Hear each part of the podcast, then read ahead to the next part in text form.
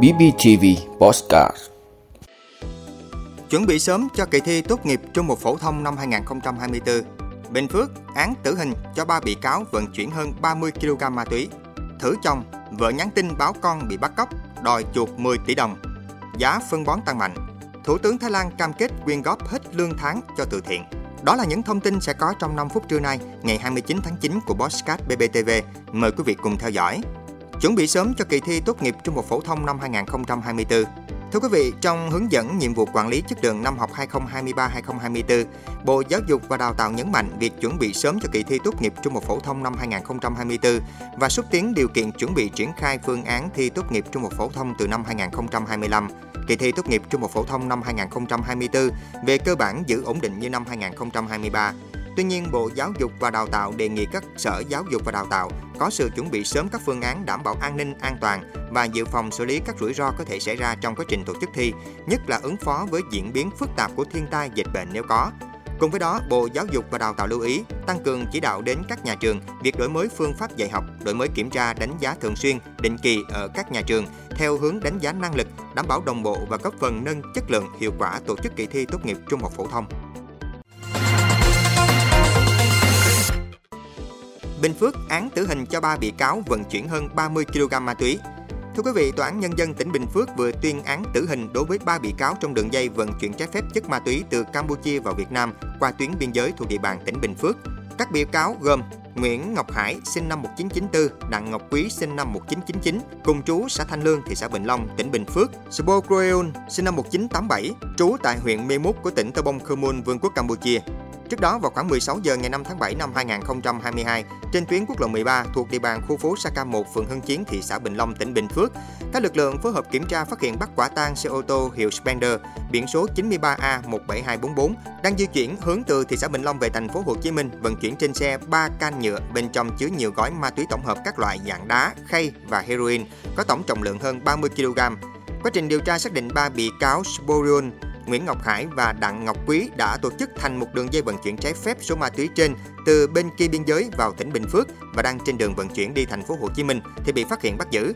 Tiền công vận chuyển ma túy với giá là 200 đô la Mỹ trên 1 kg ma túy.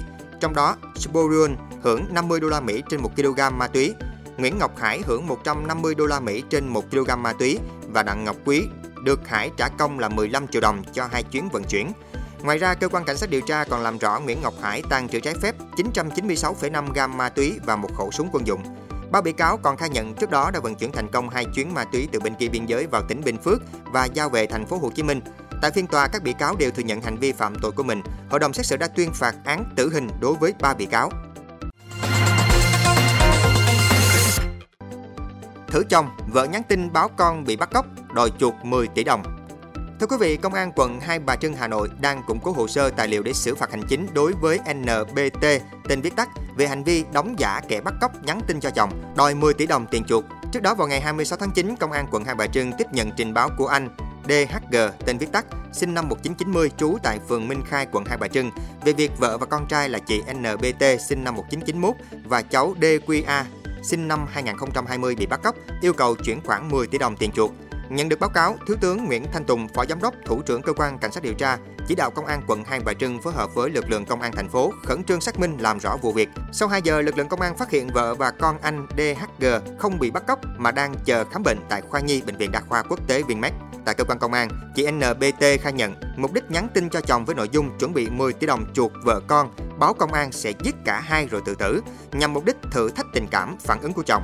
Công an quận Hai Bà Trưng đang củng cố hồ sơ tài liệu để xử phạt hành chính đối với NBT về hành vi vi phạm trong lĩnh vực bưu chính viễn thông, tần số vô tuyến điện, công nghệ thông tin và giao dịch điện tử tại Nghị định số 15 của Chính phủ. Công an thành phố khuyến cáo người dân không đưa thông tin sai sự thật gây hoang mang, ảnh hưởng đến cá nhân tổ chức khác. Cá nhân đưa thông tin sai sự thật sẽ bị xử lý nghiêm. Giá phân bón tăng mạnh, Thưa quý vị, hơn một tháng qua, giá phân bón các loại tăng mạnh, trong khi đây là mùa sản xuất lúa chính của vùng đồng bằng sông Cửu Long, nên sẽ phát sinh chi phí đáng kể cho người dân. Nông dân Nguyễn Nhật Sô, Sóc Trăng cho biết, đầu tháng 8, giá phân ure mua của đại lý theo hình thức trả sau chỉ khoảng 500.000 đồng một bao, nhưng hiện đã tăng lên 630.000 đồng. Phân DAB hiện giá khoảng 1 triệu 100 ngàn đồng, tăng lên 400 ngàn đồng một bao đại diện công ty trách nhiệm hữu hạn Trung Long, đại lý phân bón cấp 1 cho hay, sau khi Trung Quốc cấm xuất khẩu phân bón, hai loại phân phổ biến trong sản xuất nông nghiệp là ure và DAB tăng mạnh. So với 40 ngày trước, phân ure tăng trên 10% và phân DAB tăng gần 40%. Theo ông Nguyễn Thành Phước, chi cục trưởng chi cục trồng trọt và bảo vệ thực vật tỉnh Sóc Trăng, phân bón và thuốc bảo vệ thực vật chiếm từ 20 đến 30% chi phí sản xuất lúa. Một khi phân bón tăng giá sẽ ảnh hưởng đáng kể đến chi phí và lợi nhuận của người trồng lúa. Do vậy, bà con cần sử dụng phân bón hợp lý để khi lúa có giảm giá vẫn đảm bảo có lời.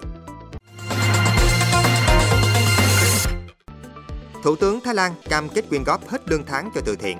Thưa quý vị, người phát ngôn chính phủ Thái Lan cho biết Thủ tướng Thái Lan cam kết sẽ quyên góp toàn bộ lương tháng và khoản trợ cấp trong thời gian đương chức cho nhiều quỹ từ thiện tại nước này. Với hai chức vụ, Thủ tướng và Bộ trưởng Tài chính Thái Lan, ông Thavisin nhận gần 3.500 đô la Mỹ một tháng, bao gồm hơn 2.000 đô la Mỹ tiền lương và khoảng 1.360 đô la Mỹ tiền trợ cấp cho chức vụ.